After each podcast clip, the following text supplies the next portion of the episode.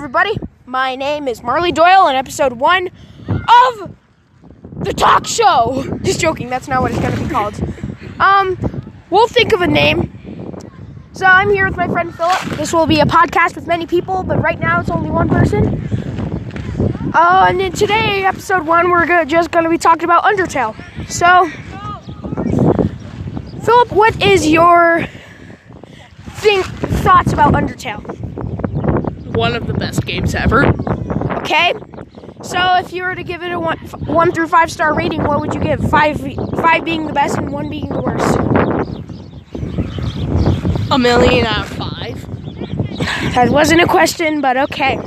Okay, and five out of five. Okay, so, um, favorite character is obviously Sans because, yeah.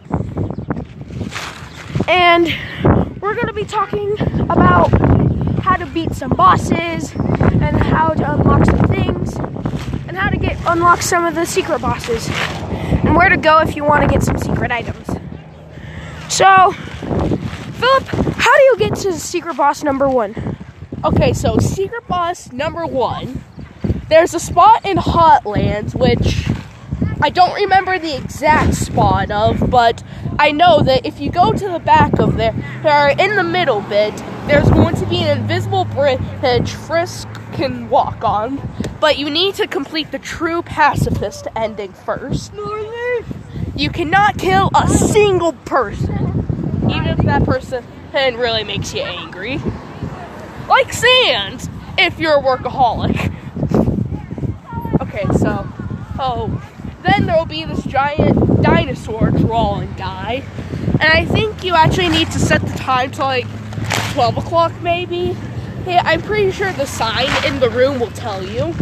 And also there's a secret door or in um I believe it's near Waterfall. No wait, it's not near Waterfall. It's near Snowdin, where you'll find the um like the guy that's been um, decorated by everyone you'll find him there. So keep going left, then and eventually you'll have to go up, and you'll find the door. Or now you actually have to walk around a lot in there to activate the boss, and that one still needs to be from True Pacifist ending. And do not try and uh, mock him. That will only boost his attacks. Okay, so is there any secret items you know about? Secret items. I know there's a sparkly flare that you can get, but uh, but Temmie or some random dog takes it and eats it.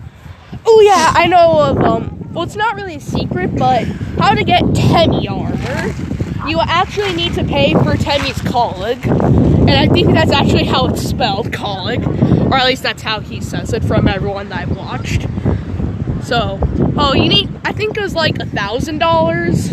Hers for the um, um the um Temmie College, and I believe that you had to die a whole bunch of times to lower the price. Because I think the price is um. I think from one of my YouTuber guys, I think it was like maximum amount of coins you can get, or either ten thousand. So I just know Temmie armor is very expensive. is it useful? Well, actually, I don't know. I haven't necessarily played Undertale, but I've watched a lot of videos on them. And to be fair, I don't think many people know about Teddy armor. I'm, I'm asking. Honestly, I don't know how useful it is because I haven't looked up its stats. If you were to say, if you were to fight Sans, how would you strategically beat him? strategically? Well, first of all, you need some face steaks and legendary heroes. Which, at first, when I heard legendary hero, I didn't know was talking about the sandwich. I thought you were actually eating a human to regain health. So, So, you need a lot of them. and warning, this fight is really, really hard. Oh, yeah. And really, Jacksepticeye, he actually did an amazing job at cheesing it because he created a little cheat sheet for the attacks, which um, whenever he encountered them the next turn, he wrote them down. And trust me, you're going to you're going to die a lot, whether you're new or heck, even really skilled, because he's just that hard. Pro tip: Do not kill Papyrus. If you and actually, if you, um. You kill Papyrus, I'll come after you. Just joking. kill, if you kill Papyrus, Sans' brother, um, he will literally hate you and kill you, no matter how many times it takes for you to reset and stuff. If you were to say, if you were to add two people to date in Undertale, who would you add besides Toriel? Because yeah, If I, like, if I were to date them, or like to ship people. to ship two people. Ship, not ship. It's a really hard question because, like, I think probably he, um, I know that, I'm not gonna say Sans and Toriel because, well, I think we all know that and we've looked on the internet and stuff. But I'm actually going to say Pyrus and Undyne.